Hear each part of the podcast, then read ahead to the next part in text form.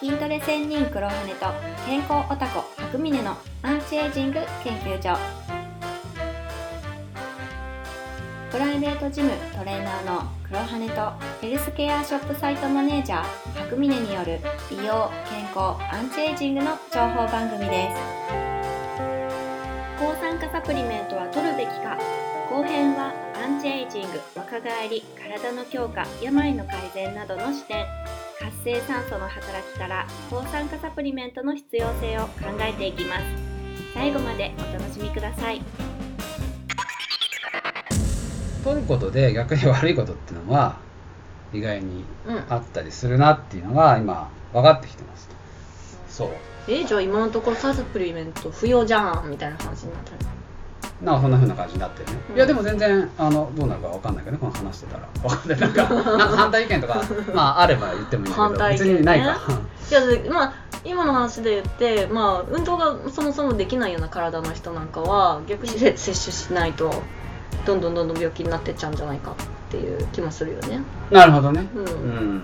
つまりそれは俺が今まで言ってきたのは健常人の話であって、うん。体調がすごく悪い人は、まず動けない。うん。うんあでも動くと活性酸素発生しちゃう。え？あそれそれ回収するのも抗酸化物質も出るけど、そっかそっかそっか、うん。えでも動かなければまあ出ないんだ。うん、あじゃあいいか。でもストレスとかでも出る。え動けないストレスってあるよね。もちろん。そして動かないとストレスって基本的に解消されないからあら。じゃあサプリメント必要だよね。動かない人 まあまあいろいろね複雑だからう、ん。なかなかね要因って難しいんだけどね、うん。何を思ってっていうのはね。うん。うん。でまあそれも考える上でそもそもちょっと一回ねあの活性酸素ってもうちょっと考えてみ みようかと思うんだけど、うん。あのなんで活性酸素って出るのよ。なんでそもそもそんな毒をそうだね。出すのだと。おかしいじゃない。とうん。いうのなんでね。で活性酸素はいやすごく悪者扱い今されてるんだけど。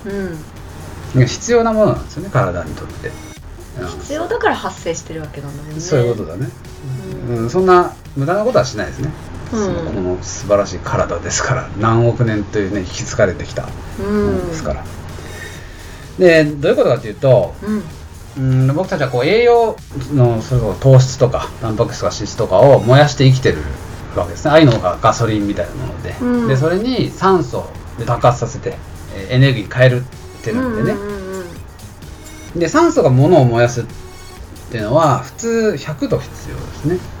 100度以上の。だけど人間の体温って何度ぐらいです高い人でもね40あったらもう微熱だもんね。微熱じゃない熱だよね。違うもう死にかける。40 37だと微熱か。そうだね。あそうか。まあ一般的に37.2とか言われるけど。低体温で35とかかな。そうだね。うん。うん。だからまあちょっと予想外のあれだったけど。まあその 100度はないわけ。ないね。どう考えてもうん。うん半分もないね。そうそう。だから燃やせない普通は、うん。栄養そのまんまだったら、うん。でそこでミトコンドリアさんが酸素を活性化させて活性酸素というものをするの。そうすると、うん。低温でも栄養を燃やせるようになる。おおだからすごいだからすすごい技を使ってくれてる。必殺技だよね。うん。だからもうそもそもまあそんなね悪いもんじゃない。そのもし活性酸素があんま発生しない体って 栄養が燃やせない体だから燃やせないだから筋肉が動かないとか。えだからやっぱ低体温の人ってちょっと活動力が落ちるよね。ね弱いじゃん。そういう体温高い人の方がなんかまあエネルギッシュだから。ね感じちょっとうん、そんな感じ。だからそういうのまあ一応重要なってことでまずね俺が言いたいのは。なるほどでそうそう。あと活性酸素って、すあの細胞が強くなる進化のその到達にもなってるから、うん。まあ選択圧とかもとも言われるんだけど、うん。まあ要はちょっと厳しい環境に置くことで育つじゃん人は。うん。まあ、うん。甘やかされずに。そうそうさっきの話は同じだけどうん。過保護だとやっぱダメじゃん。そっか。やっぱちょっと厳しいちょっと背伸びするぐらいの環境にいて成長するわけ。うん。だよね。うんうん。筋トレとかもそうじゃん。限界の重さを練習することで、うん。次の重さが上がるようになるわよね。うん。だからそれを担ってるねその圧力を。活性酸素が。細胞は活性酸素が増えたら毒一応毒ですから細胞にとってはね。だからこれは危険だからそれで一応必死になるわけね細胞も、うんうん。で強くなっていく若返ってる。なんか試合してるみたいな感じだね。そうそうそう。定期的にねそうやって試合していかないと。だあから体にいい野菜っていうのはもうある種のうん。そういう活性酸素的なに似てんだよねあーあニンニクとかブロッコリーとか。そうそうそうそうそうえーね。毒を持ってんのああいうどこを持ってんだね。うん。ちょっと食べづらい。うん。ニンニクとかも特にそうだ。そうやって体をね進化させるようなパワーがある。だ運動もやると活性酸素が発生してそれに負けないように抗酸化物質がいっぱい出てそうやって体って強くなっていくわけですよ。なるほど。だからすごくいい面がいっぱいあるってことをまず知ってほしいってことだね。そうか、うん。必ずしも悪者なんじゃないと、うん、うん、そうそうそうそう。だからまあ基本的に俺が考えるのは運動する前に活、えー抗酸化物質。はまあ摂取しなくて俺はいいとは思うけどね、うん。うん。頑張ってそんなに、うんうん。うん、躍起になるなとこそうそうそう。で運動もできるぐらいのお体力もあるんであればね、うん、であとそのまあこういう話すると今運動の話で中心にしてきたんだけど、うんうん。単純に健康のために運動じゃなくてね飲むのどうなのっていうのも、まああるんだよね。なんかやっぱり美容で言うとうん。やっぱアンチエイジング的にはその抗酸化サプリメントを取った方が、うん。うん、錆びにくくなるんだったら積極的に取ろうかってなっちゃうもんね、うん。そうだね。で特にやっぱそのそういう美容健康でいうと免疫に効果があるんじゃないかっていうのはやっぱ言われてて。うん。ただそれもね非常にこうテストとかすると影響はすごいごくわずかしかない言われててだったらわざわざサプリメント取るんじゃなくて、うん。果物とか野菜取ってればそれで十分じゃないかと、へこういうえふうに結構言われてる。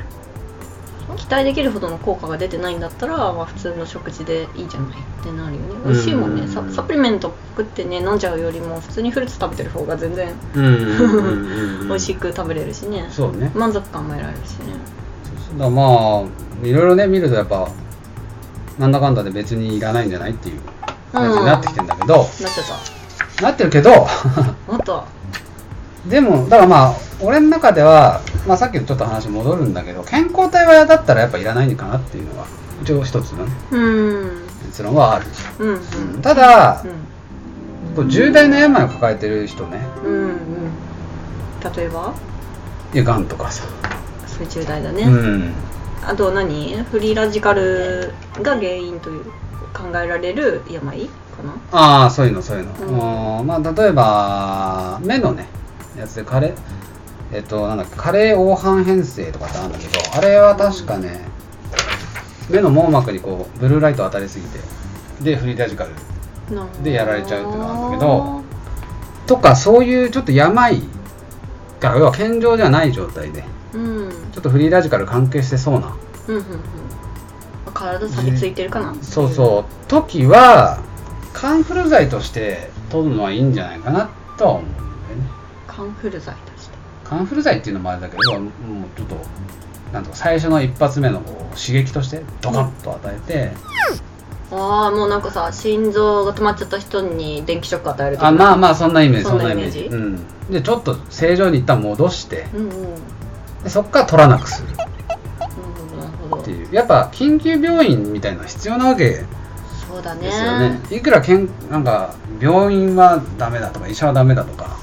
ねあの西洋医学的なのは効かないみたいなそんなん言ってる場合じゃない時あるもんね。ない時あるわけですよ、うん。車にひかれたもね。う心臓心臓っていうかね胃が飛び出てる時に一応内臓がねうん。俺はって。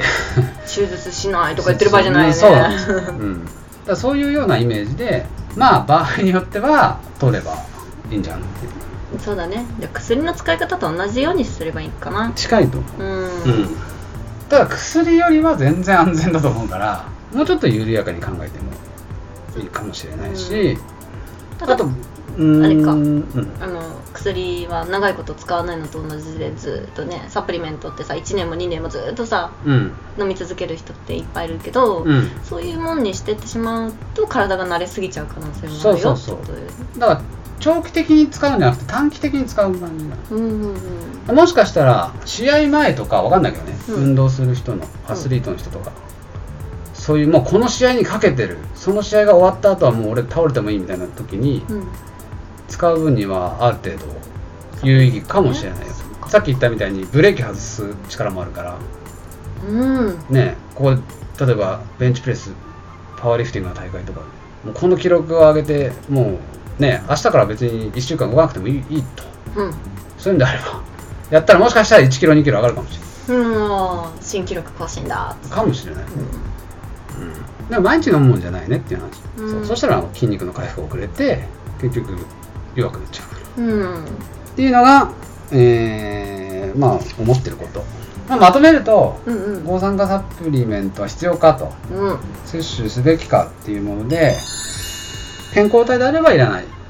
重大な悩みを抱えてたりあるいは短期的な結果が欲しい時のみ、えー適宜使用してみるのはいかがでしょうかということでまとめたいと思います。そうだね今日もしまったねはい。